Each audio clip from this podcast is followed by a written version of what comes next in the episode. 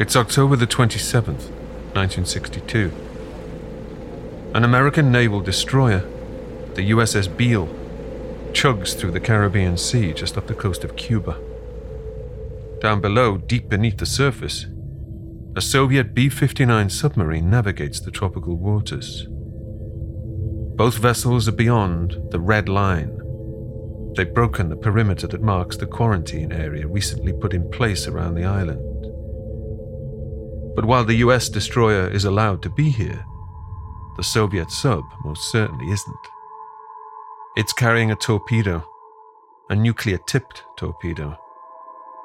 This device has the explosive power of the Hiroshima bomb, and the commander is mere minutes away from giving the order to fire.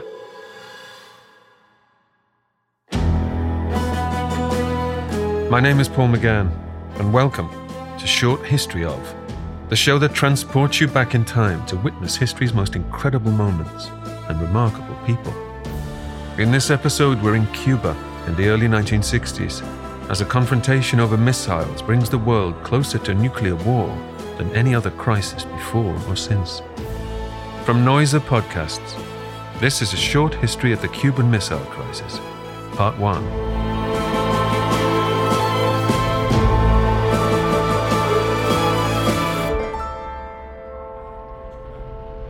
On board the submarine, it's brutally, blisteringly hot.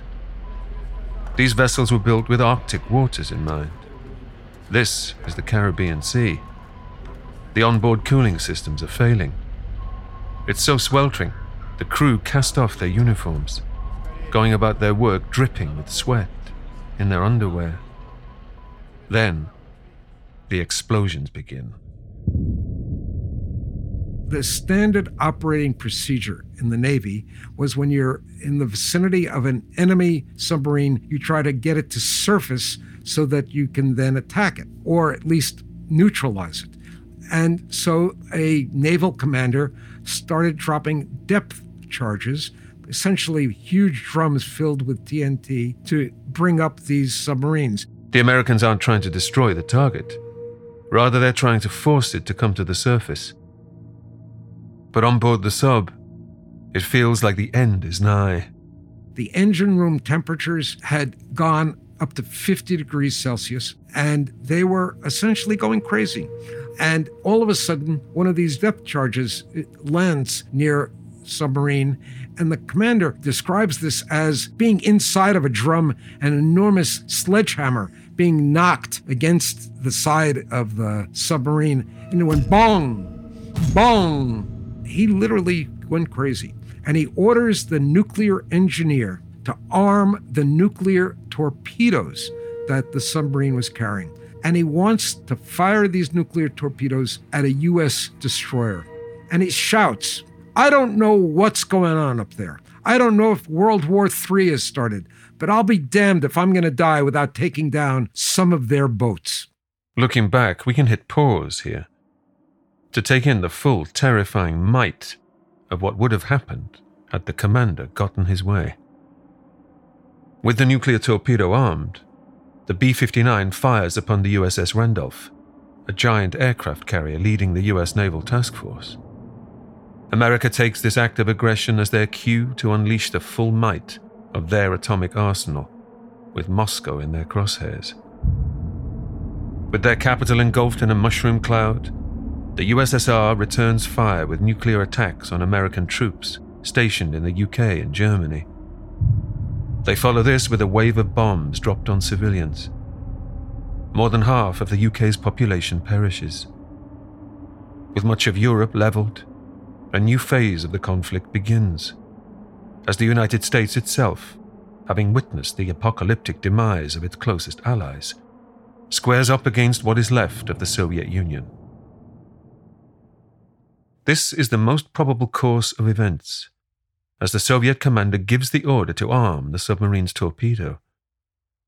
It falls to one man to stop him. Vasily Arkhipov is the second in command on board the nuclear sub. Somehow keeping his cool in the punishing heat, he steps in and tries to reason with his commander. The second in command, realizing what would happen if the Soviets had launched a nuclear bomb Imagine nuclear bomb destroying two or three US destroyers. That also could have triggered World War III. He gets the guy to step down and calm down. But you could also imagine that the commander of the sub might have pulled out a pistol and said, That's mutiny, and shoots the second in command and goes ahead and fires the nuclear torpedo.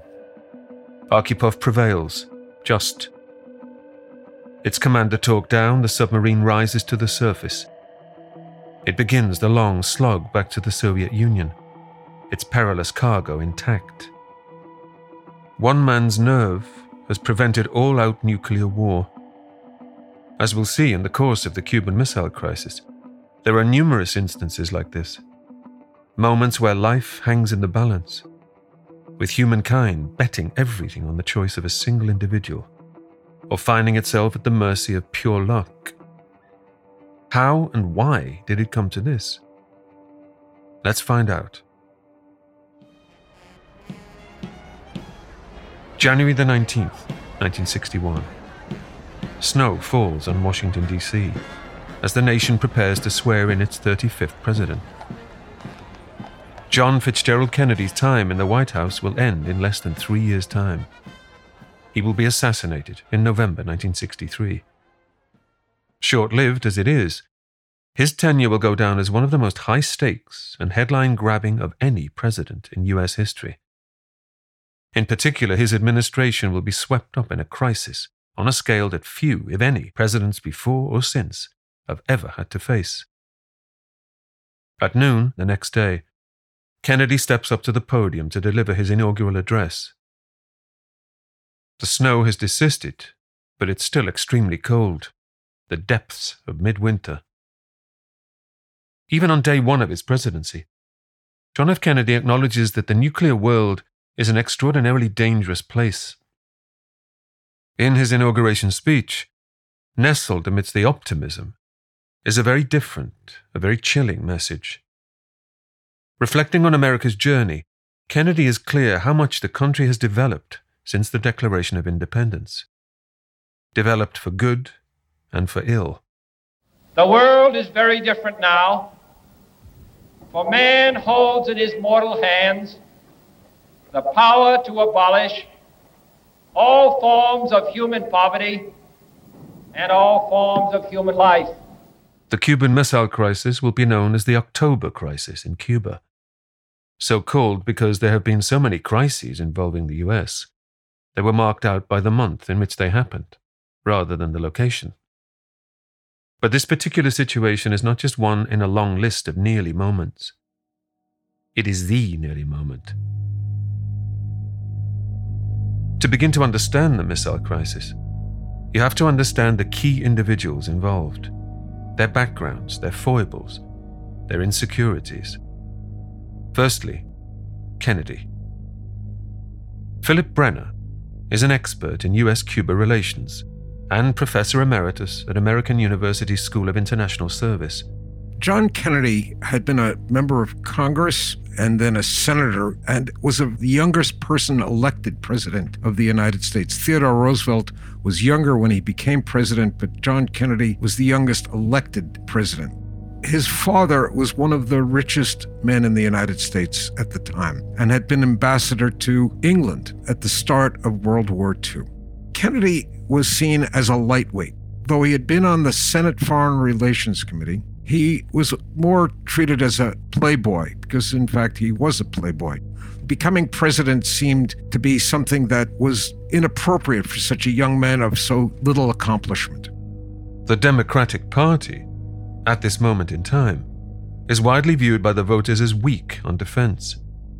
Kennedy saw plenty of action in the Pacific theater of World War II through his political career, he's been at pains to stress that he is tough when it comes to military matters. The desire to maintain a hard headed reputation will inform Kennedy's thinking throughout the crisis to come. Kennedy only beat Nixon to the White House by 200,000 votes in 1960. He's wary of letting things slip, especially on defense. In his first year in office, Kennedy makes a series of speeches on the world stage seeking to rally international opinion behind America. On September the 25th, 1961, he addresses the United Nations. For in the development of this organization rests the only true alternative to war. And war appeals no longer as a rational alternative. Unconditional war can no longer lead to unconditional victory. It can no longer serve to settle disputes. It can no longer concern the great powers alone. For a nuclear disaster spread by wind and water and fear could well engulf the great and the small, the rich and the poor, the committed and the uncommitted alike. Mankind must put an end to war, or war will put an end to mankind. I'm historian Ruth Goodman, host of Noiser's newest podcast, The Curious History of Your Home. I've spent my life investigating the hidden history of everyday objects. The vacuum cleaner in your cupboard, sleek and compact today, but when it was invented, it was literally powered by horses and took four to six people to operate. The minty fresh toothpaste by a sink. Well, if you lived in ancient Greece, you'd be washing your teeth with ground up bones and oyster shells. Double glazed windows? We owe those to a French king's odd fascination with oranges. The Curious History of Your Home explores the extraordinary in the ordinary. Listen to The Curious History of Your Home each Tuesday, wherever you get your podcasts. From award winning podcasters Noiser, The Curious History of Your Home.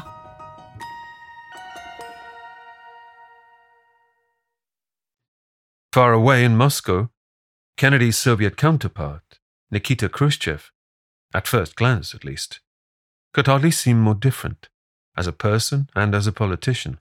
So Kennedy comes into office with this self image of not being deserving, actually, of this very young guy, relative speaking. He was 43 years old, and someone who had to prove his defense credentials. Khrushchev was old enough to be Kennedy's father. He was another generation older. And he had fought in the Bolshevik Revolution of 1917 and then had survived the various party purges by Stalin and had worked his way up through the party hierarchy. Khrushchev has been first secretary of the Communist Party since 1956.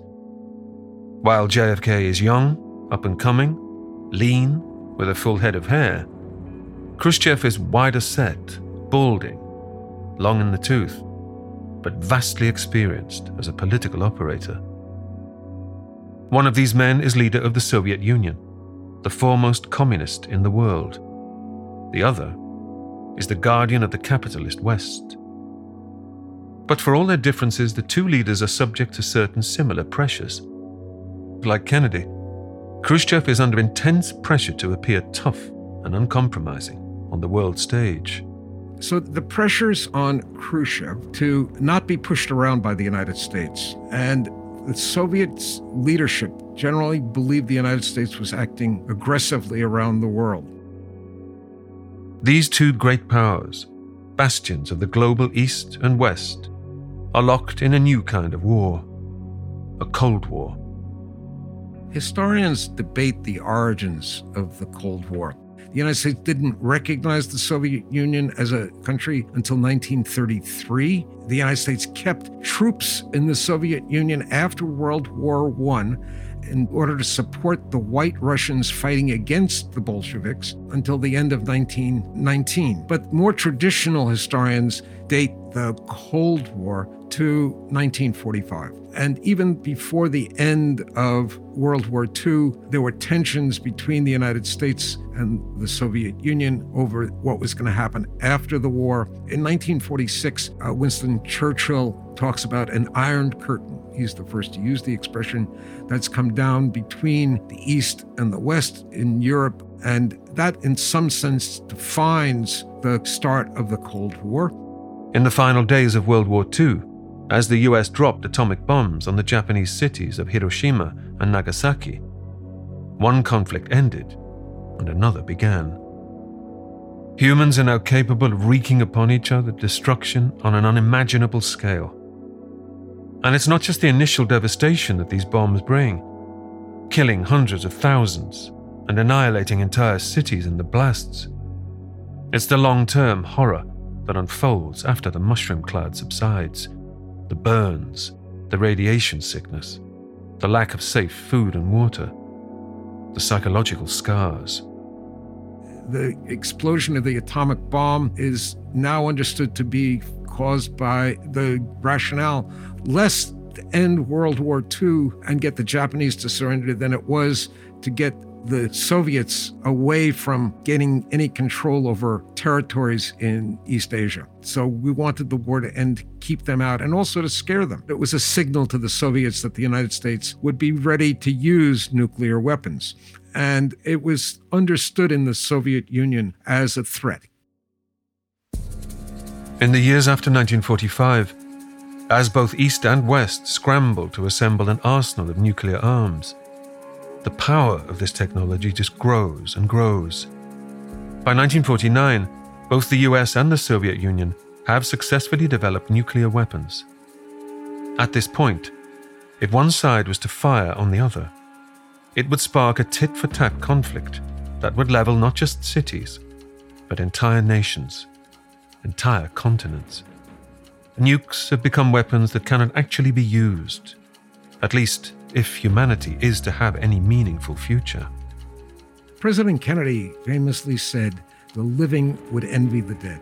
I talked to a Soviet general who was the last commander of the Warsaw Pact. We were standing next to a mock up of the nuclear warhead that was on the missiles in Cuba. It was a large object. I mean, it extended for probably 50 meters.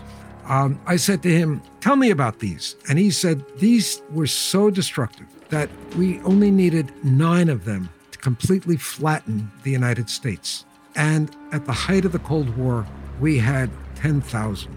He said, We were crazy. We were crazy. So by the early 1960s, this power struggle between East and West, this Cold War, has become first and foremost a war of perceptions rather than actions. One of the crazy things about the Cold War was that it was a war of perceptions. And this is largely because of the nuclear bomb. The nuclear bomb is a weapon you can't use because it will set off destruction of humankind. And so each side has to get the other to believe they would be willing to use. This is called credibility. And so protecting your credibility becomes the essence of each side's strategy during the Cold War. Ultimately, to maintain the idea that they would be willing to use the nuclear bomb, which everyone felt was an horrific weapon. How could a human being kill so many other people? Given that you want the other side not to use it, also, you have to create this impression you would use it. And so credibility becomes the basic strategy of the Cold War.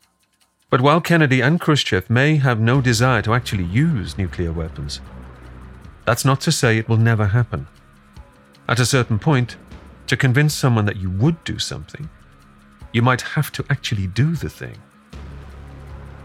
The Cold War is often painted as an arm wrestle between the Americans and the Soviets, East versus West, capitalism versus communism, Kennedy versus Khrushchev. Indeed, at the time, many in the United States view communism as a single, indivisible entity.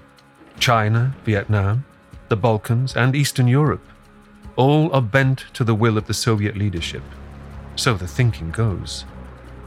But it's not always that simple. In some places, the Cold War takes on a more nuanced form. One such place is the Caribbean nation of Cuba. By the early 1960s, the island is led by a young, bearded, cigar smoking man in military fatigues. After Khrushchev and Kennedy, he will be the third key player in the story of the missile crisis. He is the revolutionary, Fidel Castro. After overthrowing the right wing dictator, Fulgencio Batista, Castro himself now rules Cuba with an iron fist. Castro was a, a, little younger than Kennedy, and he was a, a revolutionary who had been in the upper middle class in Cuba in the late 1940s, and then ran for the Congress in Cuba in 1952 when Batista essentially canceled the election and took over military rule. Castro then organized a group of rebels to overthrow the Batista government. The pressure on Castro was first to begin to develop this country, which was, per capita measures, one of the richest countries in Latin America, but had enormously unequal distribution of wealth and resources. And when he began to make moves to get out of the US orbit, the United States quickly shut down on him. So he was feeling pressure how to achieve the goals of his revolution surviving and at the same time help to build it up. Castro is in his element, the scourge of America and the Pied Piper of revolutions across Latin America.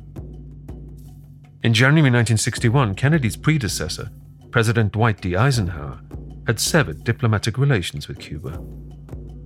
But while Castro is a leftist, at this stage he's not technically a communist. In Moscow, things move slowly. Power is wielded by staid committees. A vast bureaucracy controls life for the millions of citizens enclosed behind the Iron Curtain. Stability is what is desired.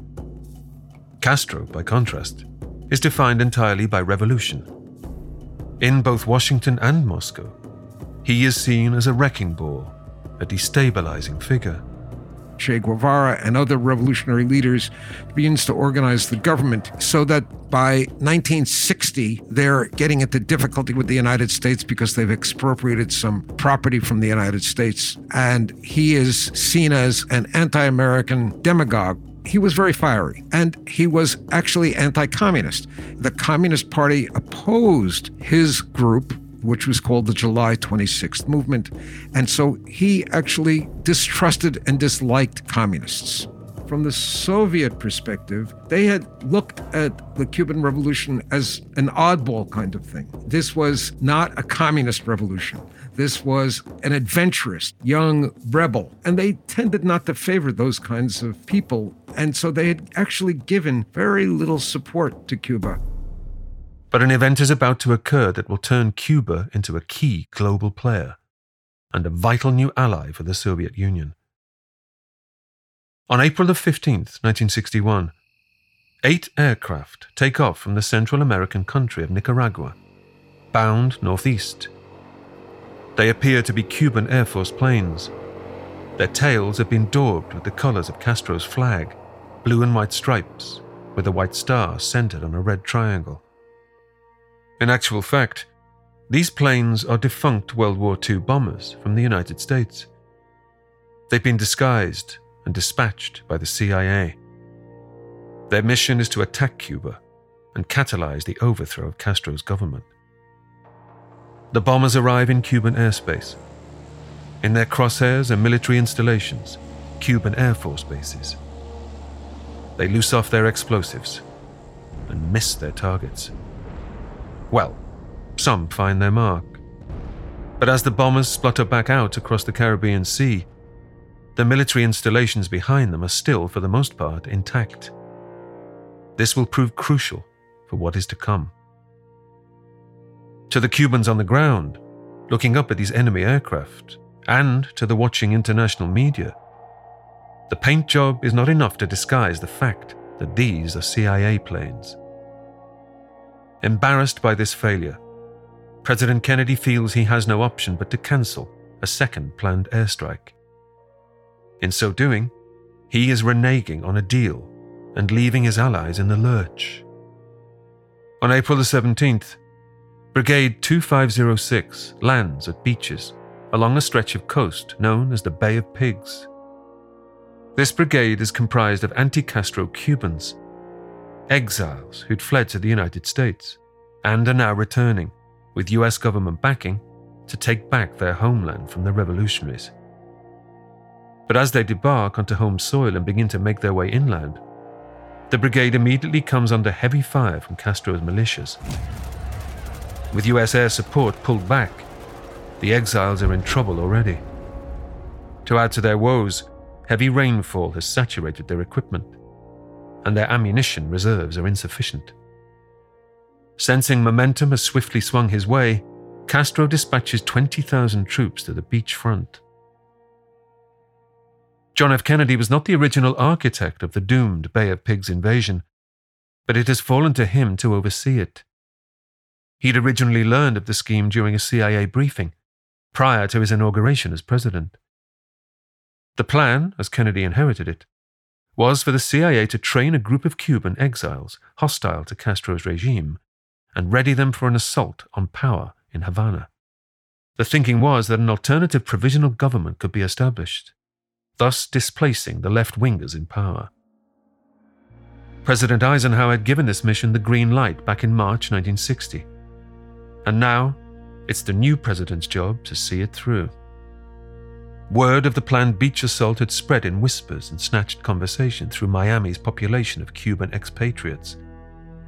Castro's intelligence agents, embedded in this community, had passed word back to their boss. As a result, Castro has had ample time to prepare both his military response and his newspaper headlines.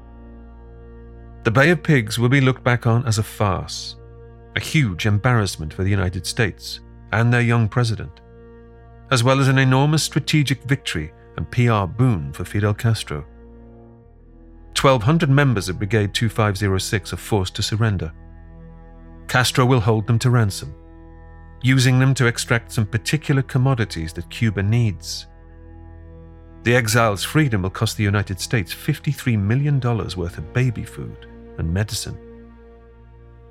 America has been forced to retreat, tail between its legs. But this is the beginning, not the end. And Castro knows it.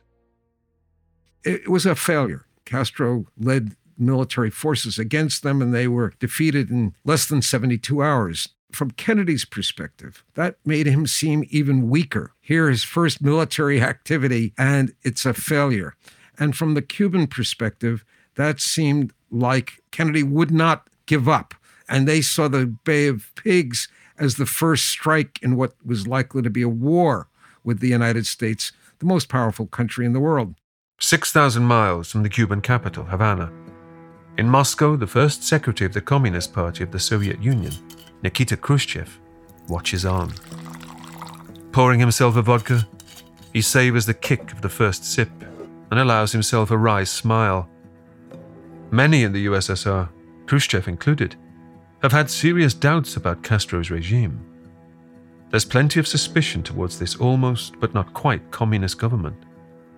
Plenty of skepticism, too, about whether the new Cuba will fit with Soviet aspirations for the region.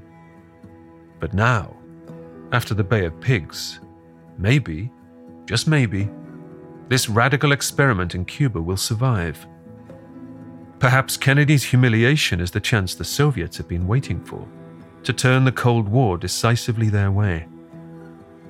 For Khrushchev now, the key thing is to get a proper read on the man he's dealing with. He wants to weigh up Kennedy and make a judgment as to his character, his temperament, and just how far he can be pushed. Luckily for the man in Moscow, the perfect occasion is about to arrive. In June 1961, President Kennedy arrives in Europe in the Austrian capital, Vienna, for his first and only summit with the Soviet Premier. Nuclear testing and disarmament. Look to Vienna as the President of the United States arrived. I went to Vienna to meet the leader of the Soviet Union, Mr. Khrushchev. Mr. Khrushchev and I had a very full and frank exchange of views on the major issues that now divide our two countries. This meeting has come barely six weeks after the Bay of Pigs calamity. Many of Kennedy's most trusted advisers, including Llewellyn Thompson, soon to be a key figure in the story, strongly advised the president against it. Their exuberant leader has, they feel, underestimated the steel that lies behind Khrushchev's disarming smile. Their concerns will prove to be well founded. Speaking to a journalist, Kennedy will later describe the summit as the worst thing in my life. He savaged me. As we get closer to the Cuban Missile Crisis, Kennedy and Khrushchev have a famous summit in Vienna. And Kennedy wants to show Khrushchev that he is tough, that he is deserving to be the leader of the United States. And he enters into a debate with Khrushchev on the merits of communism versus capitalism. And he comes back after that debate to the house he was staying in, and he tells his aides, I think I lost that debate with Khrushchev. He thinks I'm a lightweight. And so it reinforced in Kennedy's mind that Khrushchev believed that Kennedy was not a substantial adversary which meant that Kennedy would have to prove his mettle against Khrushchev in some other way. In fact, Khrushchev wrote in his memoirs that he came to respect Kennedy very much in that debate. And so it was the opposite of what Kennedy perceived, but Kennedy's perception led to what he was going to do later. Kennedy didn't come to Vienna to debate the pros and cons of Marxism. But that's what he's ended up doing, and Khrushchev is delighted. At one point in the discussion, Kennedy accepts that the US and the Soviet Union are equals on the world stage, in terms of the amount of power and influence that they yield. This may seem like an innocuous concession, but in fact, it is music to Khrushchev's ears. He's used to dealing with US presidents and officials who treat the USSR like an inferior enemy, not a strategic rival of equal standing. Khrushchev may be a man of advancing years, but his vigor, his aggression, catches Kennedy off guard. As the two leaders depart the summit, both of them know full well that the scoreboard reads 1 0 to Khrushchev. John Kennedy has only been president for eight months, but already when it comes to the Cold War, he cuts a somewhat beleaguered figure. The Bay of Pigs, the Vienna summit, and now in September of 1961, the creation of a new global grouping called the Non Aligned Movement. The next month, September of 1961, 25 countries get together and create the Non Aligned Movement. So this was an expression of third world solidarity, saying we don't want to be dominated by either the Soviet Union or the United States. And the United States saw this as a very real threat because, from the perspective of the United States, the world was divided into what we call zero sum. If you think about a piece of pie, or pie as a whole, and you have part of the pie and I have part of the pie, any part of the pie that I get has to come from your portion. Any part of the pie you get has to come from my portion. That's called zero sum. And we believe that if you were not with the United States, you were non aligned, neutral, you were actually against us. You had no choice. You were either with us or against us. There was no room for neutrals. And the United States demanded that no country in the Western Hemisphere join the non aligned movement, except one country did, and that was Cuba. The Third World is the new battleground in the Cold War. If the Bay of Pigs made Washington and Moscow really sit up and take notice of Cuba, now they can't take their eyes off the Caribbean. For Kennedy, the mounting pressure leads to a significant decision to overthrow the revolutionary Cuban government once and for all. America might have toyed with this idea before, enabling the Cuban exiles and flirting with economic sanctions. Now it seems there is no turning back. After the Bay of Pigs, Kennedy decides he needs to overthrow the Cuban government. This is now a thorn in his side in the Western Hemisphere. It's undermining the credibility of the United States as the leader of the Western Hemisphere. It's a country that is neutral nominally in the Cold War and is somewhat antagonistic to the United States. So it's the loss of U.S. credibility as the dominant player in the Western Hemisphere that's the concern, not so much communism. And so Kennedy decides we have to get rid of this Cuban regime. Operation Mongoose will be the largest CIA operation ever undertaken up to this point. It will become the template for many other covert regime change operations that the United States will lead throughout the Third World. Operation Mongoose is a four point plan. One was regular covert actions, subversive activities, where the United States would go in and attempt to blow up factories, railroad stations, electric towers. They poisoned sugar that was waiting on the dock to be exported. They killed local leaders. Part two is an economic embargo, essentially a way of cutting Cuba off from much of the rest of the world.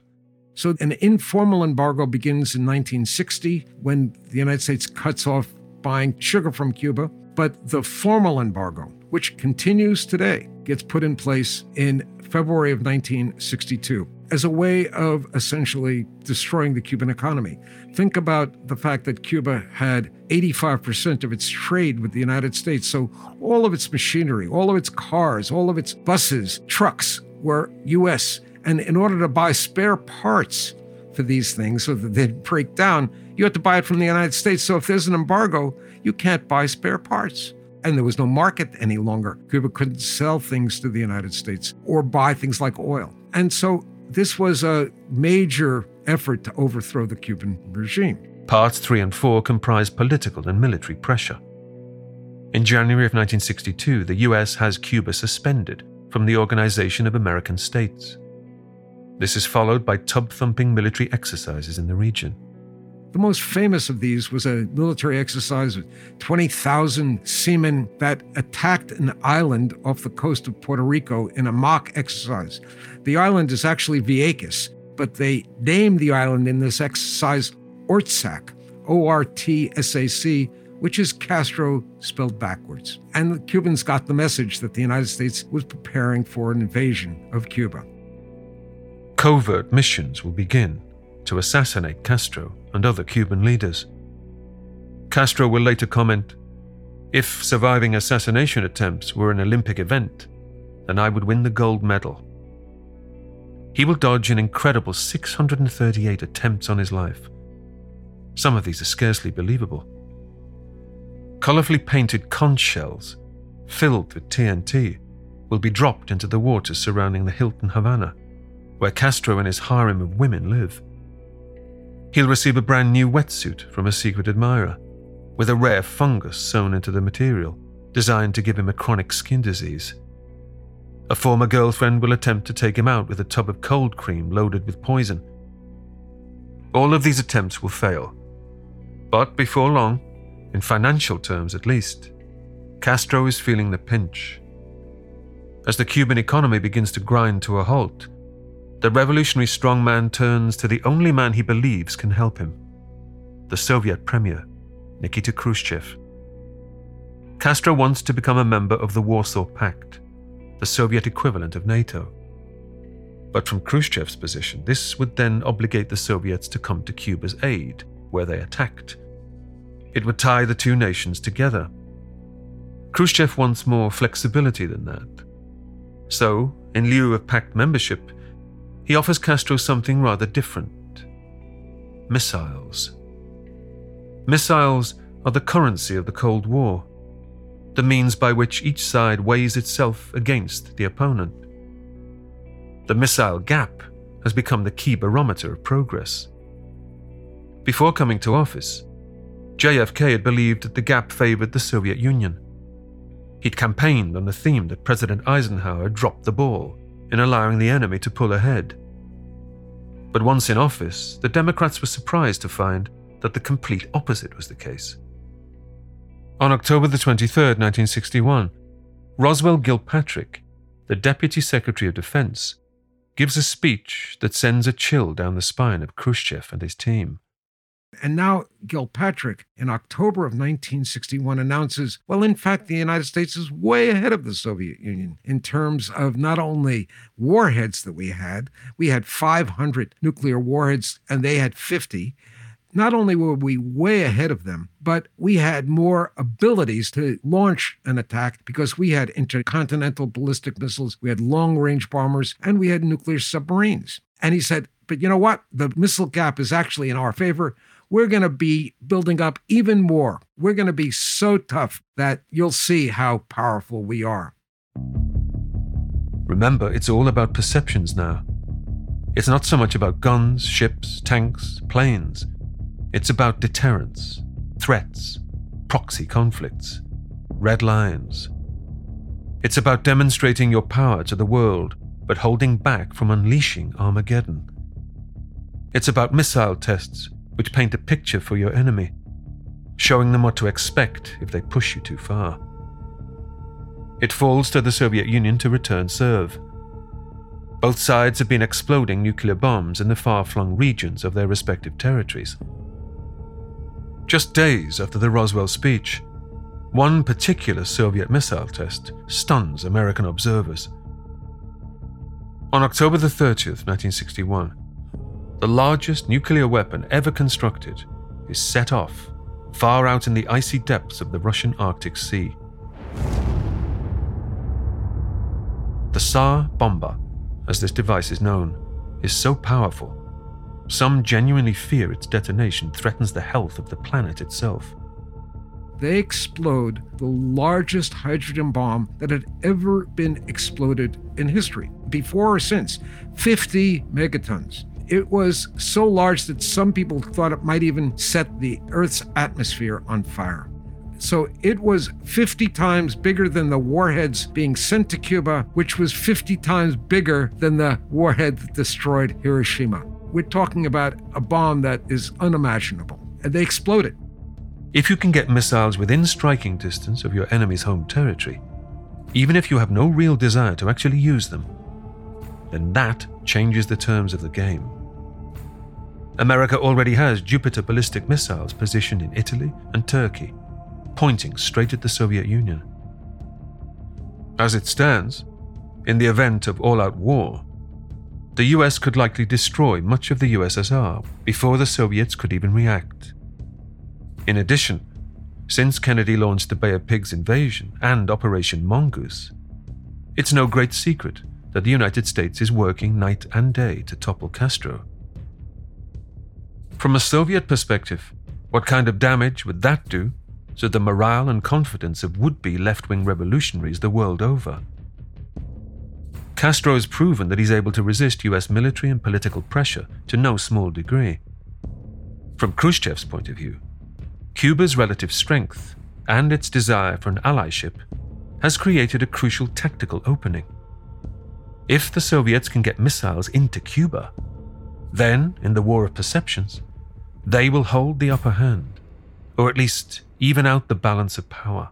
It changed the ability of the Soviet Union to respond to a U.S. threat. In the jargon of these people, they, they, talk about first strikes and second strike. A first strike is an aggressive move where you hit first. A second strike is the ability to strike back after you've been hit the idea is that if you don't have that ability, then you're vulnerable to a first strike by the other side because the other side won't be deterred from waging war against you.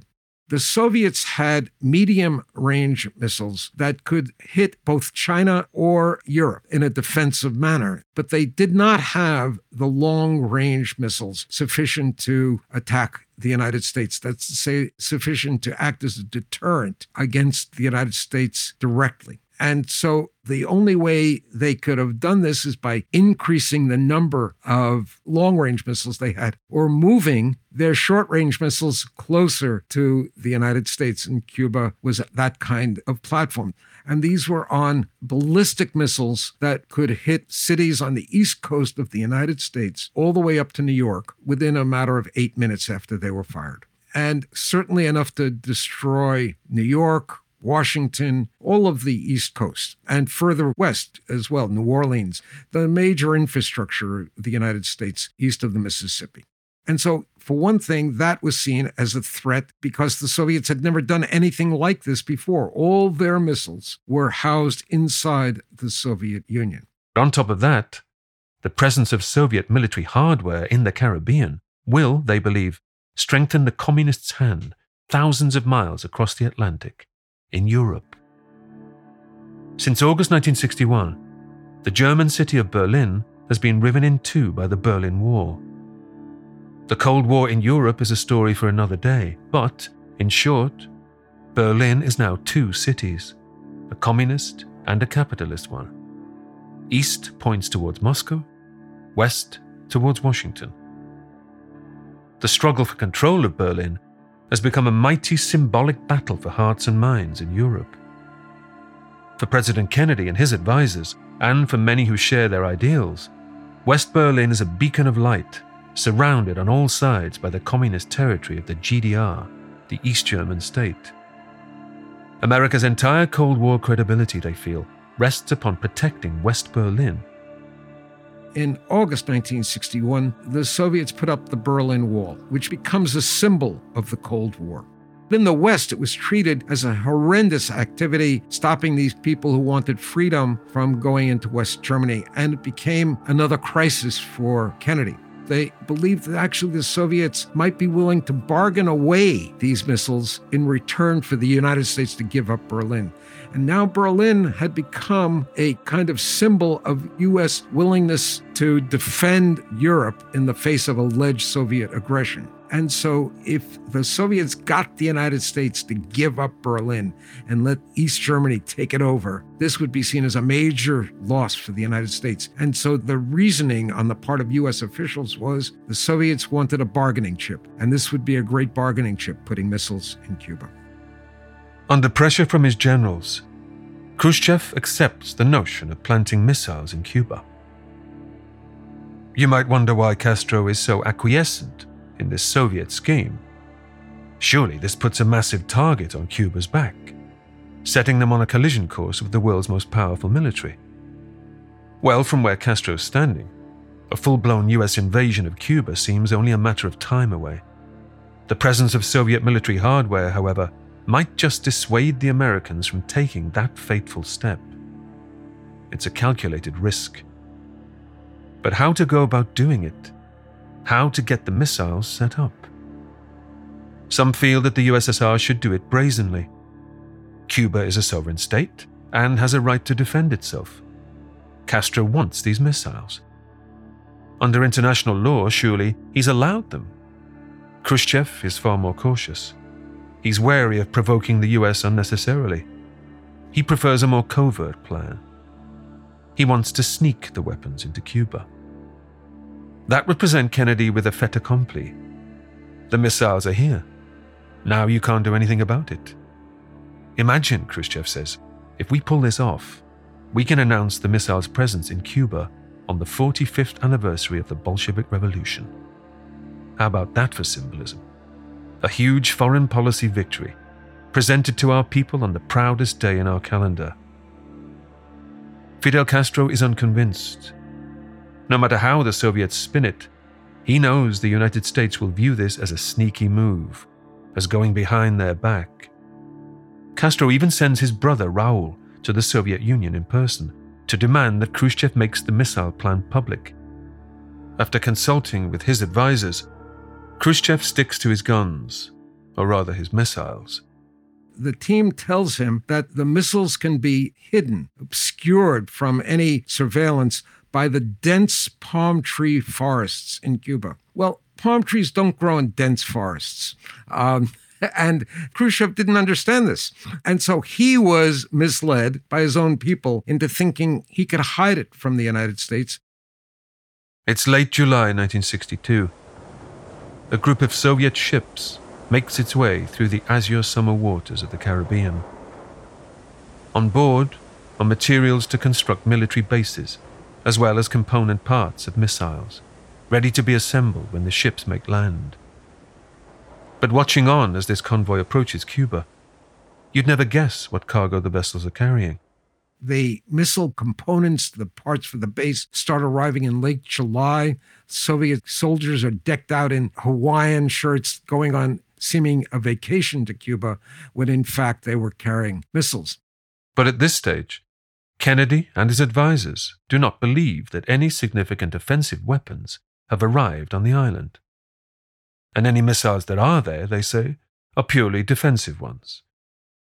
Even as word of the weapon's arrival filters out of Havana and across the sea to Miami, US policymakers hold firm to their initial mistaken assumption. Word gets out by some Cuban that, in fact, the Soviets are putting in missiles huge missiles. People describe these large missiles on flatbed trucks going on small country roads. Because every Cuban exile who came to the United States was interviewed by intelligence agencies to find out what was going on. And the CIA calculated that, in fact, these stories were not accurate because they had been hearing the same stories since 1959. And now they were hearing them again. It's because of this false assumption that Kennedy makes one of his most significant missteps in his handling of the brewing crisis. He's been coming under a lot of pressure from military hawks in Congress and the Senate. Because he believes that Cuba does not yet have offensive missiles, Kennedy is happy to draw a red line. It's a red line that will come back to haunt him. Senator Keating, a New York senator, believed these stories, and he started making speeches attacking the Kennedy administration for not protecting the United States. Again, this idea that Democrats aren't good on defense.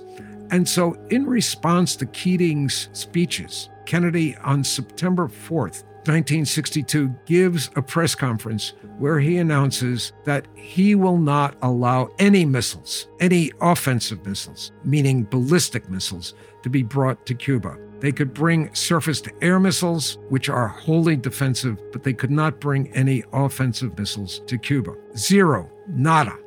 Theodore Sorensen, Kennedy's chief counsel and speechwriter, said years later that had he thought the missiles were being actually brought there, Kennedy would have said something like, No more than 50. I won't allow any more than 50 offensive missiles, because he did not want a confrontation with Khrushchev. But he was told by the CIA that, in fact, there were none, because the CIA didn't believe these reports. You can imagine then the sinking feeling the CIA analysts feel in their stomachs when, on October the 15th, they realize that the missiles are, in fact, in situ. American U 2 reconnaissance flights have been circulating Cuban airspace, photographing any suspicious locations on the ground. On the 15th, as the analysts gather round to scrutinize the latest batch of images, they discern the unmistakable outline of a missile base they now have photo evidence of likely medium range missiles being installed. There is no knowing at this stage whether or not these missiles are atomic weapons. The images offer no clear evidence of nuclear warheads, but clearly, these are offensive ballistic missiles. McGeorge Bundy, the National Security Advisor, is informed that evening about the discovery and he decides not to tell Kennedy on the 15th. He said it was because he knew the next day would be very tough and he wanted Kennedy to get a good night's sleep. More likely, Kennedy had some paramour over at the White House, a lady of the night, and McGeorge Bundy didn't want to disturb Kennedy under those circumstances. The news is broken to the president at 9 a.m. the next day, October the 16th. After the shadow boxing, and gamesmanship of the preceding months, things are suddenly very, very real. The Cuban Missile Crisis is well and truly underway. Tune in next week for the second and final part of the Cuban Missile Crisis story.